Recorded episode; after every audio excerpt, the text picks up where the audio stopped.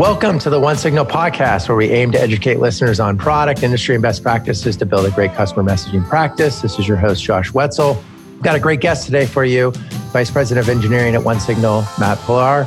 Matt joined One Signal in March after spending the past years as an engineering manager at Facebook for real time infrastructure and core data. And previous to that, ran an engineering as CTO at a messaging task management startup called Redbooth. I'm excited to have Matt talk about his experience building engagement tools for Redbooth, supporting real time communications at Facebook, and his thoughts on the journey ahead for One Signal. Welcome to the podcast, Matt. Thanks, Josh. Yeah, very excited to be here. Appreciate you having me.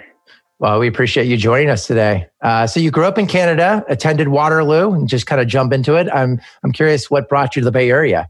Yeah, yeah, sure. So, my educational background is actually in electrical engineering. So, I spent a couple years working at a very low level, working on printed circuit boards, FPGAs back in Canada. And I just happened to actually attend a Y Combinator recruiting event and met up with a number of Y Combinator startups back in 2012. Two sort of were attracted to me and, and I was excited about them. One of them was a company called AeroFS, and then the other one was PagerDuty, actually, the, the popular incident management platform. So I, I, pursued getting a job with both of these folks, and, and I'm fortunate to have received offers from both. I ended up choosing to work at AeroFS and, and made the jump to come down to California back in 2012. So sort of the lure of startups got me down here.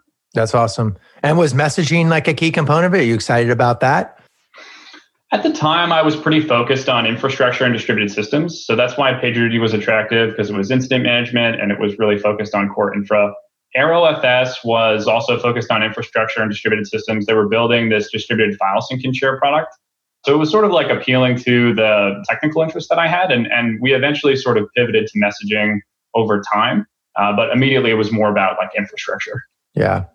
And this is we didn't talk about this pre-show, but I'm curious to get your your quick take. You know, Waterloo is an incredible university. Yeah. Um, and actually has an awesome history, right? BlackBerry was created out of there. Yeah. Um, yeah. And yet I don't know if enough people realize its importance. Like, do you feel like it gets enough due here in the Valley?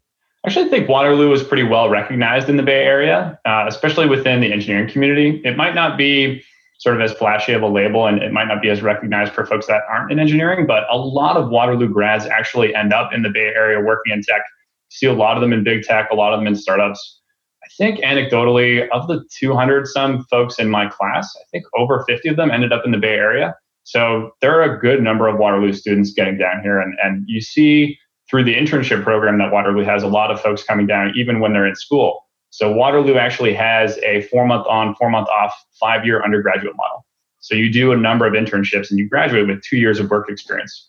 So folks typically spend their sort of senior internships down in the Bay Area working for the working for the really really highly sought after tech companies. Yeah, it's cool. No, I've I've had really really good positive experiences with with Waterloo grads, and it actually had some interns at previous jobs. So right um, it's impressive. So uh, let's get into some of the, the content. So you've built customer engagement for a startup. Uh, you manage the world's largest messaging infrastructure. You're part of the, the team there doing that at, at Facebook with all the Facebook entities.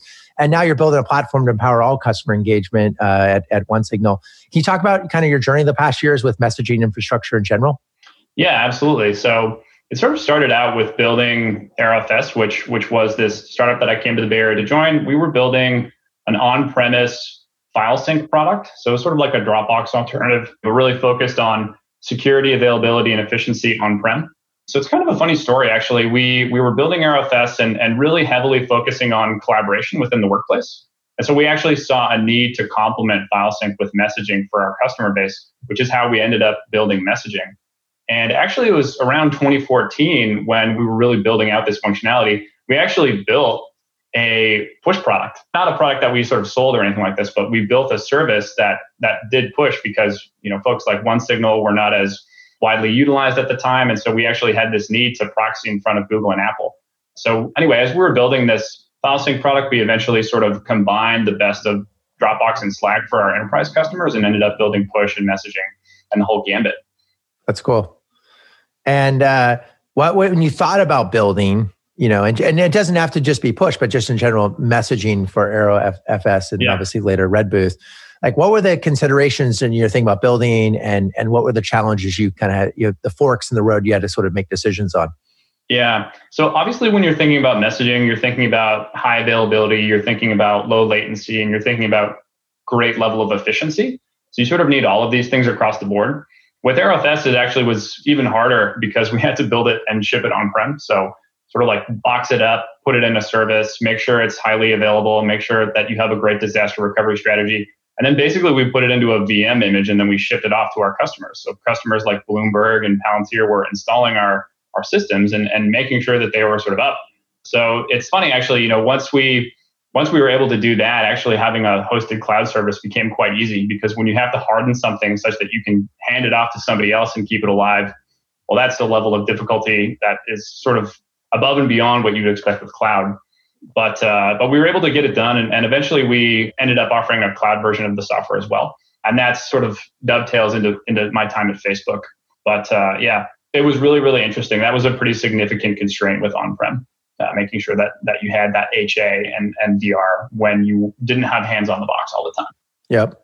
So you mentioned there, it's a good segue into to Facebook. Uh, what got you to Facebook, and then we can kind of dive into the specifics of of that experience. Yeah, yeah. So AeroFS was eventually acquired by a company called Redbooth, uh, and so we sort of took our file sync and messaging components and and sort of combined it with the task managing product that was the foundation of Redbooth. So that was a really great opportunity to take the messaging technology that we built and sort of apply it to a greater level of scale. And that was just something that was really highly compelling and interesting for me. So that is eventually one of the one of the pieces of what got me working at Facebook. So I became connected to Facebook and started chatting with them about real-time infrastructure. So with real-time infra, we're we're talking about notifications, but we're also talking about all the in-app updates that happen when you're looking at Facebook. So if you're looking at a screen and you do anything and, and you see an update that's not pulled to refresh, then odds are that was running through the infrastructure that I was supporting at Facebook. And so I was just really compelled by the challenges of that. And I wanted to understand management best practices at scale and infrastructure challenges at massive scale. And so that's really what got me in the door for Facebook. That's awesome. When you think about, uh, or just looking back at that experience, you know, what were the the different technical approaches you had to take, you know, because you'd had this startup experience yeah. and scaling that and working with some really large organizations, right? You mentioned right. Uh, Palantir and Bloomberg but how did that pale or change or you know what were the challenges versus the world's largest messaging kind of uh, network of of individuals across the globe yeah yeah that's a great great question so i think the one of the things that really jumps out at me when i reflect on it is is the build versus buy equation is very drastically different for a large company versus a small one like like the startup that i was working on with Facebook, Facebook effectively builds everything. Facebook builds its own hardware. In fact, they open source their hardware uh, specifications. They build their own containerization tools. They build their own IDE. Everything at Facebook is homegrown. And that's because Facebook has really, really specific needs for their sort of massive level of scale. Meanwhile, when we were at a startup, we were dealing with a pretty substantial amount of scale as well. But there's a really, really active build versus buy consideration because there are so many great world class open source tools and, and paid tools available to sort of simplify so that you can focus on your core value prop. So that was a pretty interesting difference between Facebook's the Facebooks of the world and, and startups. So one quick question on that. Like, did you see areas where even a Facebook, for example, maybe made sense to do? Like not take that we're going to build everything from scratch, but we're going to build like our core value prop versus I'm going to yeah. build everything. Yeah. So Facebook sort of in my opinion, sort of fell into this model where they almost didn't even think about the build versus buy anymore because they just got so large. They just built everything. And a lot of that stuff was awfully silly to build. You know, every uh, maybe this is a bad example, but everything from like calendars to like you know navigation systems within Facebook Campus, like these are things that you can buy off the shelf. That it's not really a social networking platform. That's that's not the core value of the company. But we were building everything, and you know, some of the tools are, are great because they're they're catering to specific needs, but some of them were also just kind of like poorly done when there are really, really high quality ones on the market. So it was interesting. You, have, you sort of have this build versus buy blind spot just because of the sort of nature of the budgets and that sort of thing. Yeah. And that's sort of a philosophy with some companies. I know Tesla takes a hardcore stance on that too. And, and it's really hard to get any third party systems, even in the accounting side. So yeah, it's interesting. When you think about, or, or just what were the product challenges you encountered at that level yeah. of scale? Yeah. Yeah. So obviously, part of the challenge here is that the sheer magnitude of, of users and customers and people using the platform means that analytics and reporting tools and massive amounts of data, that's just the way of life. right? You have to balance that with great UX research, obviously, but analytics and reporting was just 100% part of the day to day. So, one of the really interesting components of Facebook is that there are just a huge quantity of A B tests. So, if you look at your Facebook experience and you compare it to somebody sitting next to you, odds are you're in 100 different A B tests as compared to that other person because there are just so many experiments going on at any given time. So, you have to really be data driven and you have to be really analytical and thinking about all these sorts of things. So, that's kind of like part of the culture and mindset that you need to have. But what was really great about that is that we had really, really excellent tools here. So this is maybe one of the examples where it is the core value of the company. And so the build makes sense. Really, really excellent experimentation systems, really, really excellent ways to measure the impact of a change. Excellent gatekeepers, excellent A/B, te- excellent alpha, beta testing, all that sort of thing. That's cool. When you, th- you know, what did you learn there? What was like the infrastructure and reliability? Like, what were the things growing that that were great lessons for you that you will take on in the future of your career? Yeah, yeah. So some of the things that that I learned actually were were just part of the Facebook history as well as my sort of personal experience at Facebook. So every every growing infrastructure company that has like a heavy heavy utilization, they, they have these growing pains, right? But some of the Facebook ones were were really really like humorous, but also kind of like great lessons for understanding how to grow and adapt infrastructure. So it's it's silly things from like making sure that you have the right roles to crazy stuff like making sure that you have somebody that's on call when a team goes on an offsite. We once had an offsite where we all went to a park and we didn't have cell service and then our service went down and we were unreachable and somebody had to literally drive to the park and get us. that's awesome. Um, how far away were you from the campus? It was it was like a 45 minute drive or something like that. So eventually, oh, wow. like okay. somebody comes like running over and, and they say, you know, oh, we need you to get this back online. We, oh my goodness. So then we like drive a block, get the laptops out of the car, and then fix the service. That's um, hilarious. That's awesome. So, but yeah, I mean, like you translate that into, I think some like best practices that I'll keep. One of them is really making sure that you get your KPIs right the first time. So things like uptime and alerts and measuring those and, and drilling them down, they really matter. So defining lower level thresholds for what's acceptable and, and having that SLA at the top level and having early alerting is really, really important. Boundaries of responsibilities are big. With startups, you've just got one system and, and you've got that ownership and accountability for that one system, and that's fantastic. But with bigger companies, you have tons of systems that interact with one another. So you have really, really clear boundaries and delineation of responsibility. So with Facebook, we we knew absolutely what the handshake and, and contract points were between the different systems, and you know exactly who to call if some sort of dependency of yours goes down, right? And that's all codified within the software itself. So you know exactly who's on the on call rotation and that sort of thing. So just kind of like growing up and having those best practices can be really, really useful. And in fact, we've implemented some of these things at One Signal already since I've joined. Retrospectives are big. So retrospective, retrospective, retrospective, you know, thinking about what went wrong and how to iteratively improve as part of the culture of the team is big stuff. And then blameless culture is also really good. We actually had a really, really strong culture in this way. We're not really thinking about blaming folks when things go down. We're thinking about how to improve the systems so that they're more robust, so that folks can't break things. Um, actually, this is another good Facebook story. This was years back, but there was once an intern that took down Facebook.com with a bad code change. And I think it was within their first couple weeks, and they released this code change and it takes down the whole site, right? Intern didn't get fired. Intern gets hired full time, works at the company for many years, has a great career and a great story. But the culture of the company was it's not the intern's fault. The systems were not robust enough.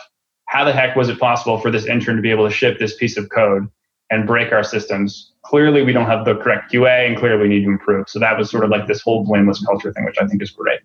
Yeah, that is a cool story. Actually, they should hype that up more as a as a because uh, especially in a in a world where what was the mantra like uh, move fast and break things yeah yeah well actually it was move fast and break things and then eventually it was just move fast yeah yeah, yeah. I, I, I saw I, I remember the cultural change because you didn't want to break anything anymore right, um, right. it was uh, i think like the the less sexy version of that was move fast with stable infrastructure which just didn't have as much zing so they just went with move fast. But I think the spirit of it was we want to create really, really excellent platforms and tools for product developers to be able to move quickly and release experiments and try things out.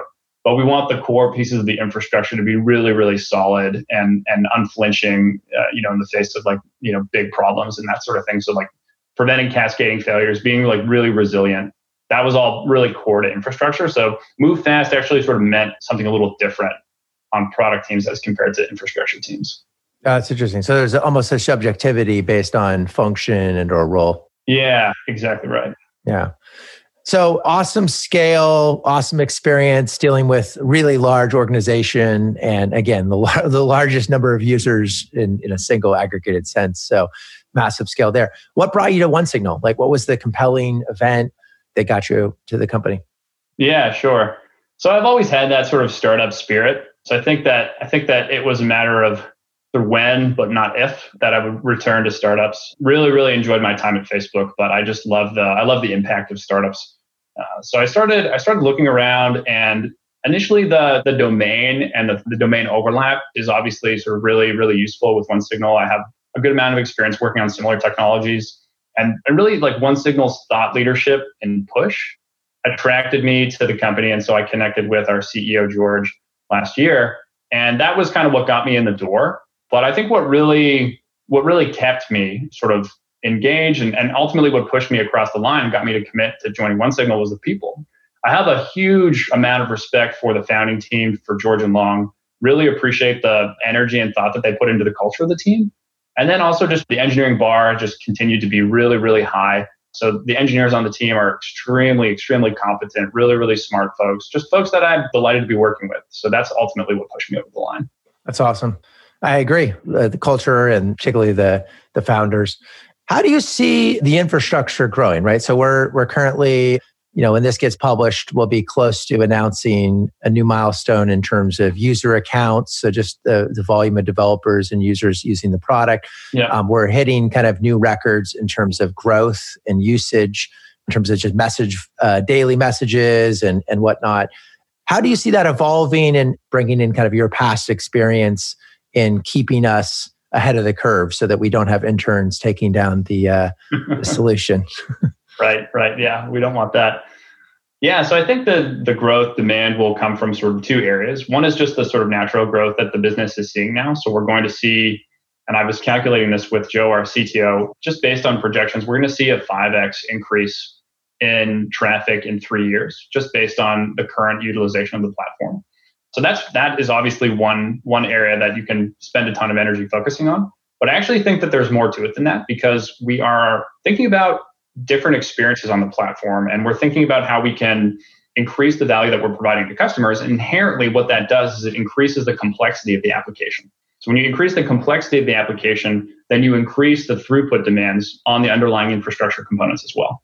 So again, we actually saw this at Facebook too. So if you see with Facebook, at one point, Facebook had a some like 2x increase in users over a five year period, but they actually had a 10x increase in throughput requirements, right? Because the apps just got a lot more complex. Again, this is over five years. So we're thinking about this model and we're thinking about our three year plan with One Signal. And we've got this expected 5x increase just in traffic.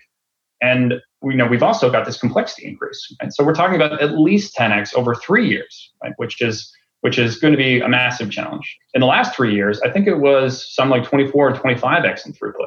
So it's probably even more than 10. That's a pretty massive quantity to consider. So, how are we thinking about it? We're thinking about it from a number of perspectives from the current technology stack to the future technology stack. How do we want to evolve the technology? But then, of course, how we want to evolve the team as well. How do we grow the team sort of linearly, but expand our platform exponentially? That's kind of the crux of what we need to achieve, right? So, we're thinking about bringing on really great site reliability engineers to complement some of the product developers on the team. We're thinking about how to scale our current solutions. So we're sort of utilizing Postgres under the hood, and we've written some blog posts about that. So how do we scale that to 10x? But how can we sort of reduce our load on those systems by utilizing other things like column stores or key value stores or other things that don't have as much rigidity and sort of like ACID compliance and that sort of thing. So we're thinking about it holistically across the board. And I think that it's going to require some interesting evolution of our data model, interesting evolution of how we build and manage our services as well. Yeah, that's awesome. Well, Matt, it's been an incredible three months working with you. The energy you've brought to the team, the experience you brought to the team around real time infra, and just it's been, I don't know, it's been a, a really nice infusion of positivity, excitement for where we're going and headed. So, really enjoy been working with you, and I appreciate you being a, a guest on the on the show. So, thank you. Yeah, thanks. Yeah, thanks for having me. Hopefully, we'll do it again soon. Cool. Well, hey, if you enjoy what we're talking about, please subscribe to the One Signal podcast at your preferred podcast directory. You can find it at Spotify, Apple, Google, TuneIn, Stitcher, many others. So please do it then. Otherwise, have an awesome day. Thank you for listening. Bye bye.